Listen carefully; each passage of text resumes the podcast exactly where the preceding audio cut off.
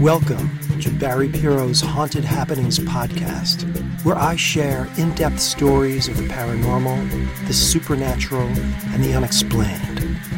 So turn off your lights, sit back, and prepare to be scared.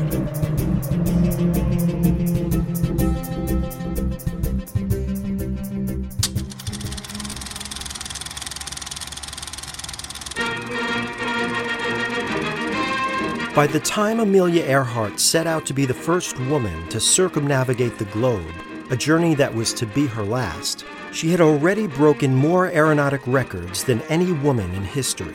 She was an adventurer, a trendsetter, a successful entrepreneur, a celebrity, and a voice for women. And in the short time that she was a pilot, she became the most recognized aviator in the world. Roaring into the Oakland airport, she brings to a triumphant finish her 2,400 mile hop from Hawaii after 18 hours in the air. 10,000 cheer the end of the epical flight as the Lady Lindy slides into a perfect landing with two records. First woman to fly the Pacific and the first person to fly it solo. She receives one of the most tumultuous greetings ever accorded a flyer. How does it feel to fly both oceans, Miss Earhart? Well, it was very interesting to me to fly in southern waters rather than in the north. On the Atlantic flight, I had ice conditions and general storm. On this flight, really no bad weather at all except a few little rain squalls. I saw the moon and stars most of the night. Of course, in both flights, I was very glad to see land. Amelia Mary Earhart was born on July 24, 1897, in Atchison, Kansas. She first became interested in flying when she was 24 years old after attending an air show with her father in California. In 1921, just six months after taking her first flying lesson, she bought her first airplane. A year later, she broke the world altitude record for female pilots, and she didn't even have a pilot's license yet. That would come a year later, on May 16, 1923, when she became the 16th woman in the United States to be issued a pilot's license.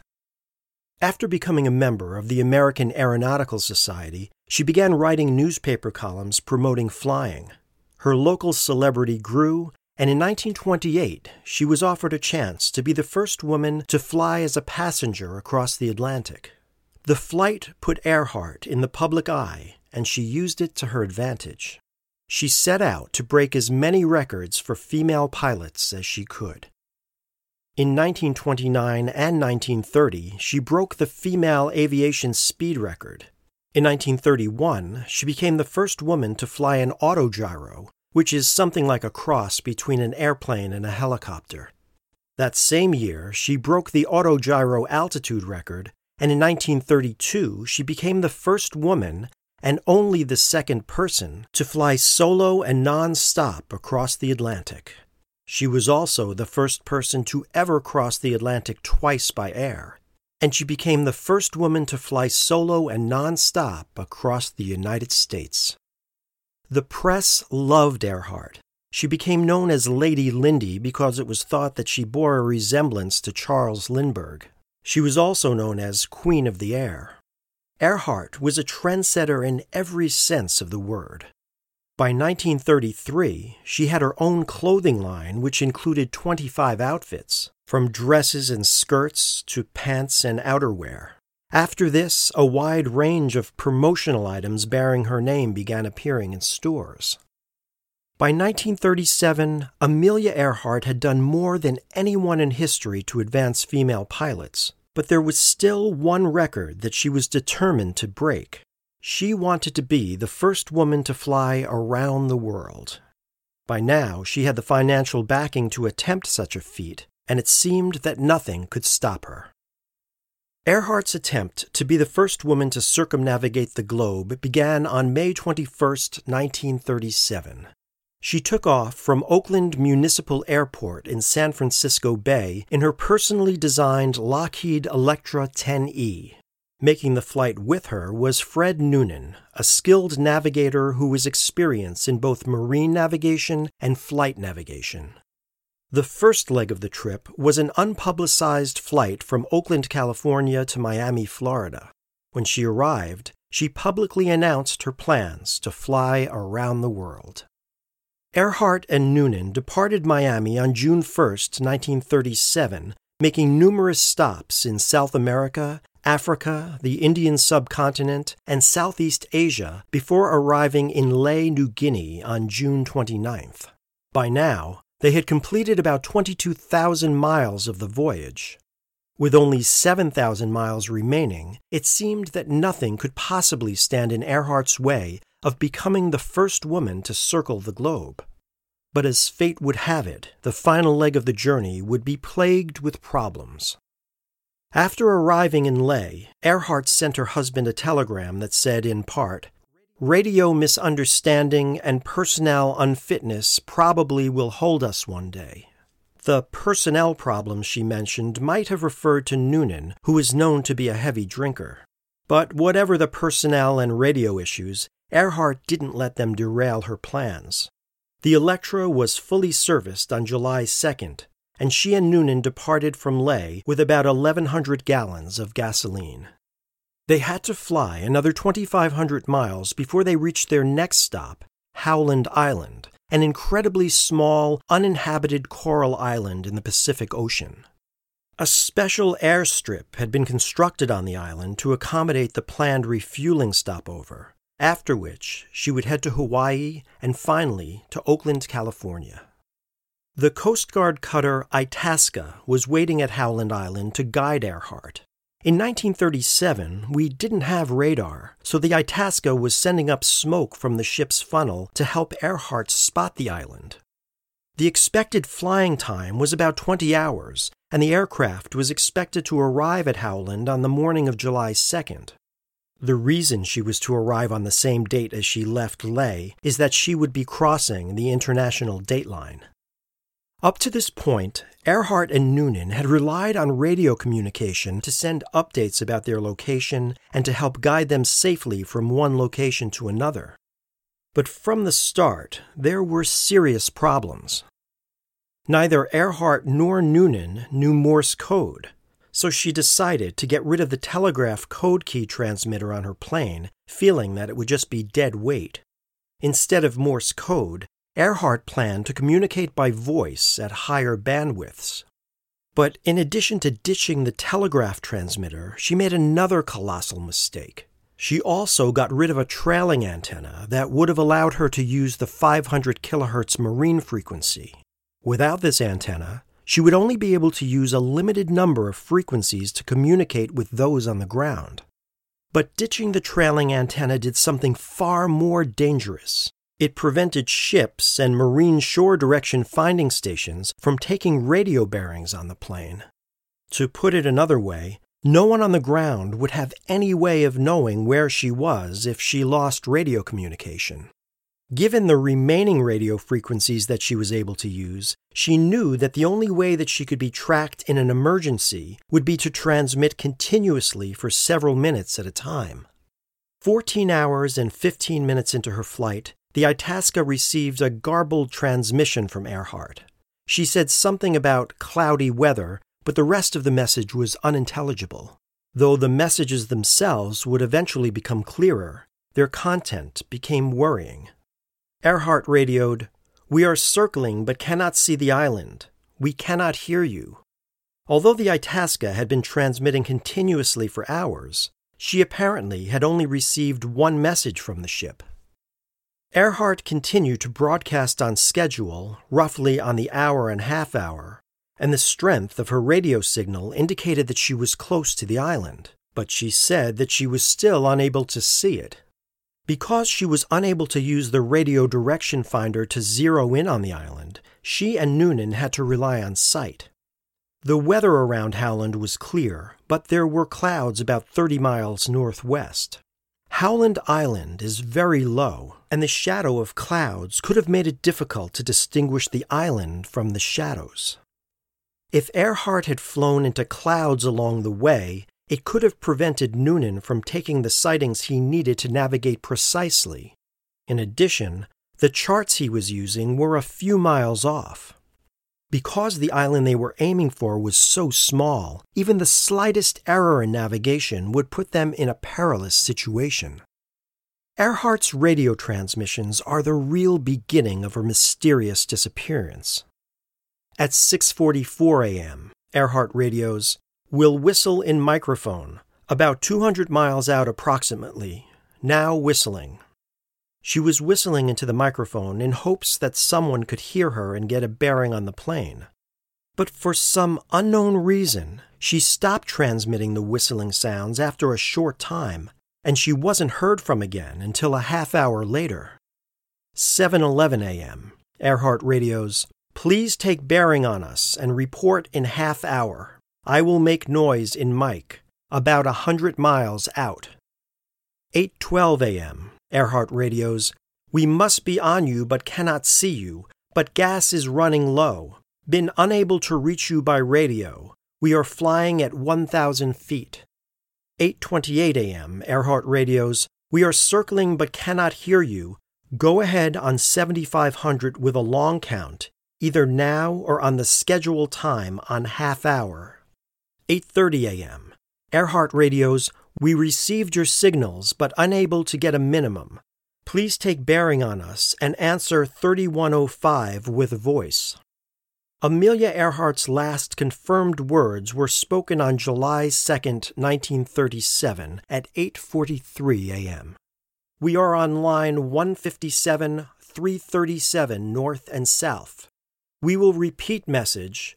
We will repeat this on 6210 KCS. After that message, repeated calls from the Itasca went unanswered, and it was assumed that the Electra had gone down somewhere in the Pacific near Howland Island. Within hours of Earhart's disappearance, President Roosevelt authored a massive search and rescue mission of unprecedented scale. Ships and planes from the U.S. Navy and Coast Guard scoured some 250,000 square miles of ocean. But after searching for two weeks, no trace of the plane or of Earhart was ever found. In its official report, the Navy said that Earhart had run out of fuel, crashed into the Pacific, and drowned. But from the very beginning, not everyone agreed, and over the years, many theories have come out and have been put to the test. Some seem very logical, scientific, and plausible, while others are simply outlandish. One of the most convoluted theories about Earhart's disappearance is that she not only survived the crash, but that she returned to the U.S. and lived out the rest of her life under an assumed name in a small town in New Jersey. The name that Earhart supposedly took, that being Irene Bolam, was an elaborate cipher that spelled out in degrees and minutes of latitude and longitude the precise location of the beach where Earhart crashed after being shot down by the Japanese. But Irene Bolam wasn't just some fictional character. She was a real person, a businesswoman and resident of Monroe Township, New Jersey. How could such a preposterous conspiracy theory ever see the light of day? Well, the story goes that in 1965, Joseph Jervis was invited to speak at a gathering of retired pilots. Jervis was a highly decorated veteran of World War II, the Korean War, and Vietnam. He served as a command pilot of B 24, B 29, and C 130 aircraft, with over 16,000 hours of flight time. After speaking at the event, Jervis was introduced to Irene Bolam by one of Amelia Earhart's friends. As soon as he laid eyes on her, Jervis immediately thought that Bolam looked like an older version of Amelia Earhart.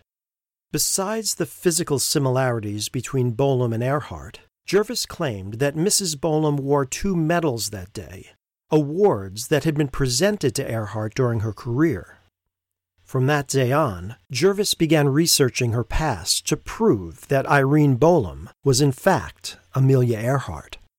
Using Jervis's shoddy research, in 1970, author Joe Klaas published the book Amelia Earhart Lives. After the book's release, Mrs. Bolam furiously denied the book's allegations, saying, The fantastic story, which makes me out to be some kind of a mystery woman who is undoubtedly Amelia Earhart, is utter nonsense. I am not a mystery woman. I am not Amelia Earhart. Although Bolam had been a pilot in the 1930s and she had known Earhart, many mutual friends, such as air racer Elinor Smith, also knew both Earhart and Bolam. Bolam's main career from the 1940s on wasn't even in aeronautics. It was in banking and finance. McGraw Hill pulled the book from the market shortly after its release, but it was too little too late. Bolam submitted a lengthy affidavit refuting the claim, then filed a $1.5 million lawsuit against the publisher. The evidence Bolam presented to the court included her 1937 private pilot license and her marriage certificate. Her personal life was a matter of public record, but the authors of the book purposely ignored any facts that went against their outlandish theory. After the book was published, Earhart researchers examined the photos of Bolam taken the day she met Jervis. Although Jervis claimed that the medals she wore that day belonged to Earhart, upon closer examination, it was clear that they didn't even resemble those awarded to Earhart. The defendants filed a motion with the court saying that it was reasonable to conclude that Irene Bolam was really Amelia Earhart. They asked the judge to dismiss the case, but in 1975 the court denied the motion. After their 1976 appeal was denied, McGraw Hill reached a private settlement with Bolam for an undisclosed amount. Upon Bolam's death, Jervis sought permission to photograph and fingerprint the body, but it was denied. In 2006, a criminal forensic expert was hired by National Geographic to study and compare photographs of Earhart and Bolam. He cited many measurable facial differences between them, concluding that the two people were not the same. End of story? Not quite. Three additional books were subsequently published that continue to claim that Mrs. Bolam and Amelia Earhart were one and the same person despite all of the evidence to the contrary.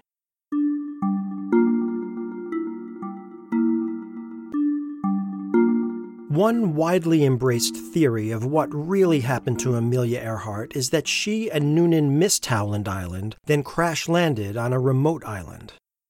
Flight accident investigator Ric Gillespie has been investigating Earhart's disappearance for several decades. In his book, Finding Amelia The True Story of the Earhart Disappearance, Gillespie hypothesizes that Earhart and Noonan didn't crash into the Pacific, but rather landed on the reef of Gardner Island, now known as Nikumaroro. The island is on the 157 133 north south line that Earhart mentioned in her last transmission. It's just 356 miles from Howland Island, her intended destination, and it was the only nearby landmass substantial enough to serve as a landing strip. Nikumaroro was well within the Electra's range, even taking into consideration the fact that it was low on fuel. Gillespie believes that after crash landing on the shore, Earhart and Noonan sent radio transmissions to the Itasca.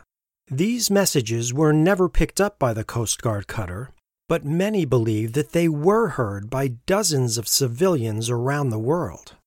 Immediately after Earhart's last official radio transmission, other radio messages were picked up, not by the military, but by people who just happened to be listening to their radios. They were shocked when they heard Earhart's pleas for help and they reported the messages to the authorities. While some of these transmissions were obvious hoaxes, many researchers believe that several others were genuine. One credible report came from a Texas housewife named Mabel Larremore.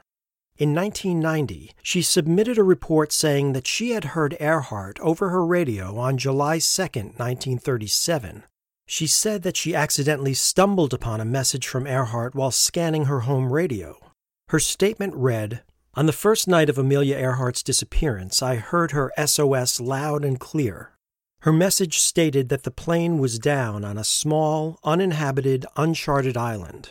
The plane was partially on land, part in water, and she gave the latitude and longitude of her location. I listened to her for 30 to 45 minutes. I heard her message around 2 a.m. daylight savings time from my home in Amarillo, Texas. She stated that her navigator, Fred Noonan, was seriously injured and needed help immediately. She also had some injuries, but not as serious as Mr. Noonan's. Although Mrs. Larremore didn't come forward with her story until 1990, research shows that the Itasca and another ship both reported credible but undecipherable voice transmissions at the exact time that she claimed to have heard Earhart. That information had not yet been compiled or published when Mrs. Larremore filed her report, and the content of the message she heard matches the content in other civilian reports that were filed at the same time. What Gillespie found most intriguing about the radio signals that were picked up in the week following Earhart's disappearance is their alignment with the high and low tides on Nikumaroro. If the plane landed during low tide and was stuck in shallow water, then Earhart and Noonan could only send out distress calls when the plane's engine could run without flooding. This would have been only when the tide was low, usually at night or early in the morning. And indeed, transmissions that were heard by various people around the world occurred only when the tide at Nikumaroro was low. Another compelling bit of evidence about these mysterious radio transmissions is the fact that private citizens who didn't know each other all heard similar messages. At first, they were pleading for help, then, after a few days, they became more desperate for example, on July 4th, two days after Earhart's plane disappeared, a San Francisco resident picked up a message believed to be from Earhart that said, Still alive, better hurry, tell husband all right. Over the next few days, messages continued to be heard by various people, and they all mentioned water. Five days after the disappearance, on July 7th, Thelma Lovelace of St. John, New Brunswick, Canada, heard a woman's voice coming over her radio. Can you read me? Can you read me? the voice said. This is Amelia Earhart. Please come in. We have taken in water. My navigator is badly hurt. We are in need of medical care and must have help. We can't hold on much longer. Gillespie believes that this was Earhart's last broadcast to be picked up by a civilian or anyone else for that matter, and that the pair died as castaways. Now you might ask, if the Navy was listening for Earhart's radio message, then why were civilians able to pick them up when the military wasn't? Well, for one thing, the Electra's radio was designed to communicate only within a few hundred miles. If the plane crashed 356 miles away, direct radio broadcast wouldn't have been heard. But in order to understand how civilians could have heard Earhart's calls thousands of miles away, you have to know a little bit about how radio signals work. In addition to regular signals, radios simultaneously transmit harmonic signals.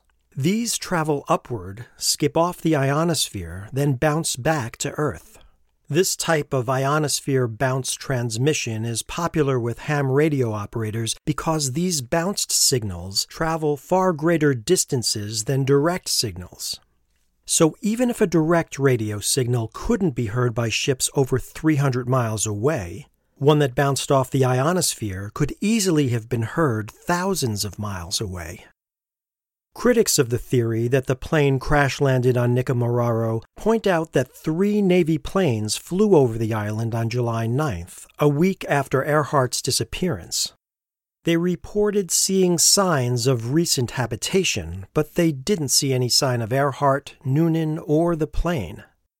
But if the Electra had landed on the island, how could it have disappeared so quickly? One theory suggests that the tide dragged it out onto the coral reef on July 7th, and it was pushed under the water where it couldn't be seen from the air two days later. This would make sense based on the radio messages people heard saying that the plane was taking on water. Skeptics question why Earhart and Noonan weren't spotted during the three flyovers. Although Nikumaroro is a small island, it's covered with thick, dense vegetation. If the radio messages that civilians picked up are to be believed, then Noonan was gravely injured when the plane crash landed. It's possible that he died soon after the last transmission. Earhart may also have been injured. If she was too weak to come out from whatever shelter she sought on the island, if she was unconscious, or even if she simply happened to not be on the beach when the plane passed over, she wouldn't have been spotted from the air. One gruesome theory about why Earhart and Noonan's bodies were never found on Nikumaroro has to do with one of the island's inhabitants, the giant coconut crab. These monstrous creatures grow to over three feet long and can weigh as much as nine pounds. Their large claws have the force of approximately 675 pounds of pressure. For comparison, the strength of a human grip is only about 67 pounds. Experiments involving pig carcasses have shown that coconut crabs can remove the flesh from a body within two weeks, and they've been seen dragging the bones away. So it's possible, even probable, that if Earhart and Noonan died on the island, the crabs would have picked their bodies clean of flesh, then dragged the bones to various parts of the island or into the ocean. Now, if the pair were stranded on the island, one would think that there would be at least some physical evidence connected to their attempts to survive there. Over the years, many expeditions have been launched to find such evidence, and artifacts have been discovered that suggest that Earhart and Noonan may have survived for a time on the island. In 1940, a British expedition arrived on Nikumaroro to see if it would be suitable for a settlement. As they scouted the island, they came across some rather unusual objects a human skull and other bones, a woman's shoe, a box made to hold a navigating sextant that had been manufactured around 1918, and a bottle of herbal based liqueur that Earhart was known to drink. Although the shoe, sextant box, and the bottle were intriguing finds, to date, no one has been able to directly connect these artifacts to Earhart or Noonan. The skull and other bones were shipped to Fiji, where they were studied by a doctor at Central Medical School. He took a series of measurements that he recorded in his notes, and he concluded that the bones didn't belong to Earhart, but rather to a middle aged, stocky male about five foot five in height. Everyone was so convinced that the bones didn't belong to Earhart that they simply lost track of them and they were eventually lost. Today, many people believe that the doctor was incorrect in his assessment of the bones recovered on the island. A study published in 2019 by Professor Richard Jantz from the University of Tennessee reassessed the 1940 measurements. Using modern forensics and a computer program designed to aid in determining age and gender from bone measurements, Jantz concluded that the lengths of the bones were similar to Amelia Earhart's. But of course, without the actual bones themselves, we can never be certain. Various archaeological digs have been conducted on Nikumaroro, and some tantalizing artifacts have been recovered. One was a broken jar that resembled a freckle cream jar that Earhart was known to use. Another was a charred bottle with a wire attached to it that seems to have been used to boil water. But critics point out that Earhart would never have bothered carrying a jar of freckle cream on the flight. She would have just considered it dead weight. In addition, the product that she used came in a white glass jar. The jar found on the island was made of clear glass. Skeptics also point out that the island was visited by many people over the years, so the artifacts could have come from anyone. In fact, the British attempted to colonize the island in 1938. By 1939, there were 16 men, 16 women, and 26 children living there. But because of a lack of drinking water, the colony was abandoned a few years later. So, between the people who scouted the island, the 58 people who lived there, and an untold number of people who paid a visit to the island over the years, the artifacts could have come from just about anyone. In 2019, famed ocean explorer Robert Ballard led an expedition on Nikumaroro to try to locate Earhart's plane. After days of searching the ocean using state of the art equipment and technology, Ballard did not find any evidence of the plane or any associated wreckage of it.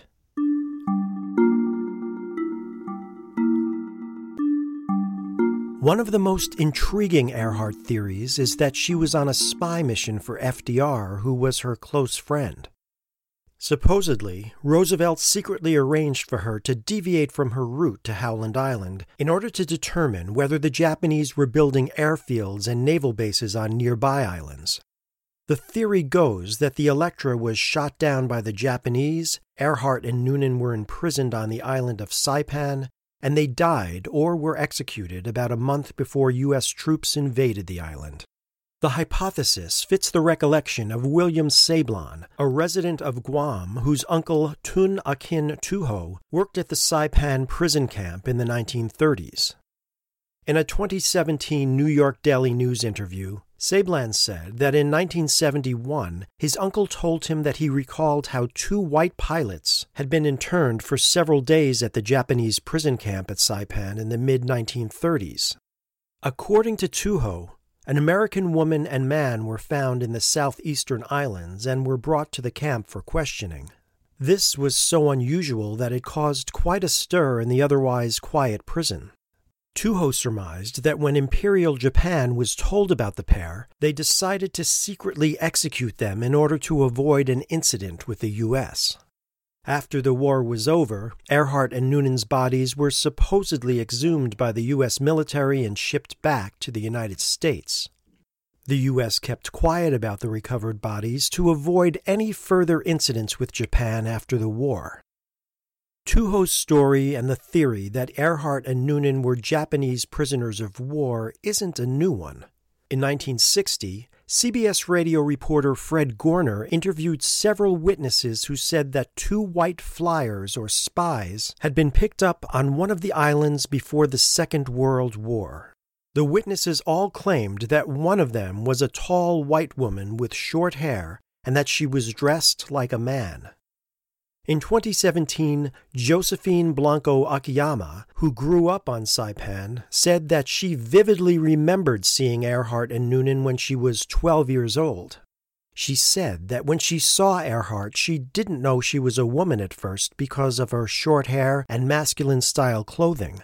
But as she listened to everyone talking about the event, they kept referring to her as a woman flyer. Akiyama said that she later heard that Earhart and Noonan had been executed. An elderly Japanese woman, Nieves Cabrera Blas, said in an interview that she actually witnessed Earhart's execution on Saipan. She said that she saw Amelia being led to a pre dug grave. Her executioners ripped the blindfold off of her, threw it in the grave, then shot her twice. She fell into the grave and was immediately buried. However, there are other witnesses who claim that Earhart died of dysentery while held captive on Saipan and that Noonan was beheaded. No U.S. military or government documents exist to lead credence to the story, and the Japanese government continues to maintain that they had nothing to do with Earhart's disappearance. But many people still believe that the pair was captured by the Japanese and that they were held at Saipan prison camp. And there is quite a bit of evidence to suggest that this is exactly what happened. Many theorists point to the transcripts of Earhart's last radio transmissions. She claimed to have been unable to hear anyone as she made her way to Howland Island, but this might have been a lie. If she was flying a secret mission to spy on the Japanese, the military would have known that her radio conversations were being monitored she would have been instructed to say that she couldn't hear the transmissions and that she couldn't get a read on the Itasca because of radio problems.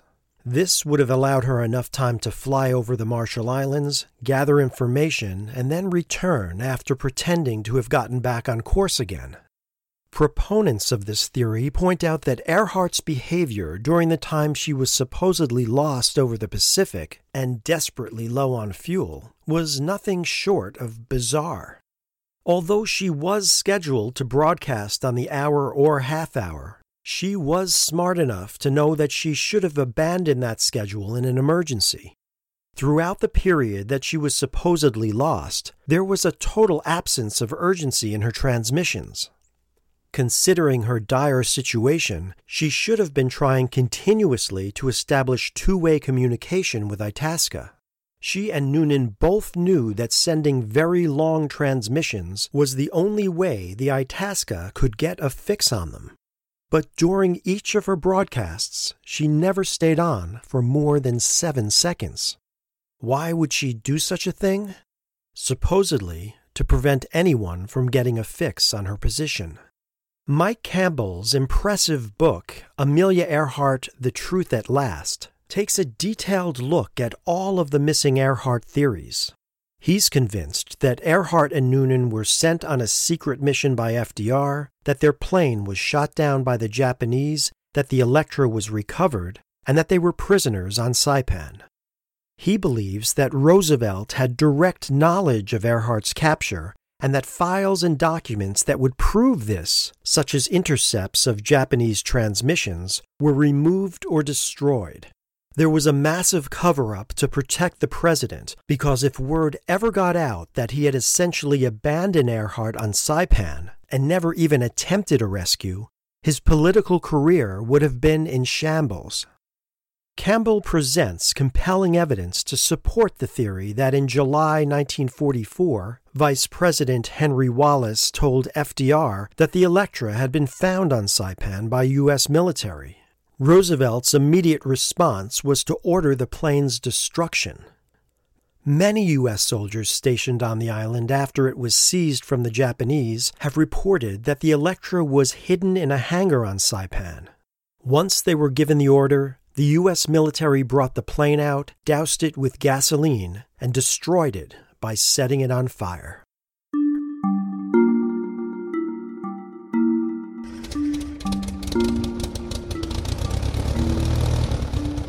Amelia Earhart was just 40 years old when she vanished somewhere in the Pacific Ocean, but her impact on the world of aviation is immeasurable.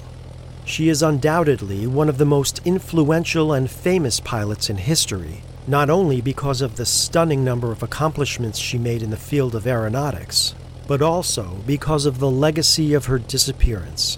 This past July marked the 85th anniversary of Earhart's disappearance, and interest in the mystery continues. Books and articles continue to be written, expeditions are launched to investigate the areas where she is thought to have ended up, old theories are tested, and new ones are born.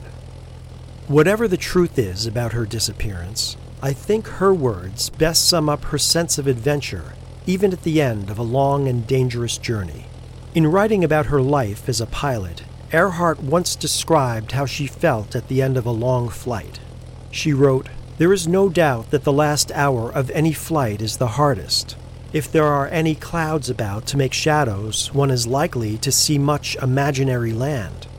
As I approached shore, I strained my eyes to see something recognizable, but there was nothing.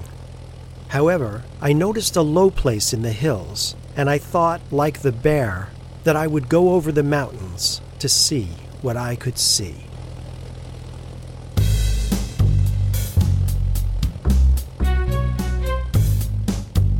If you're enjoying the podcast, please follow me and leave a comment.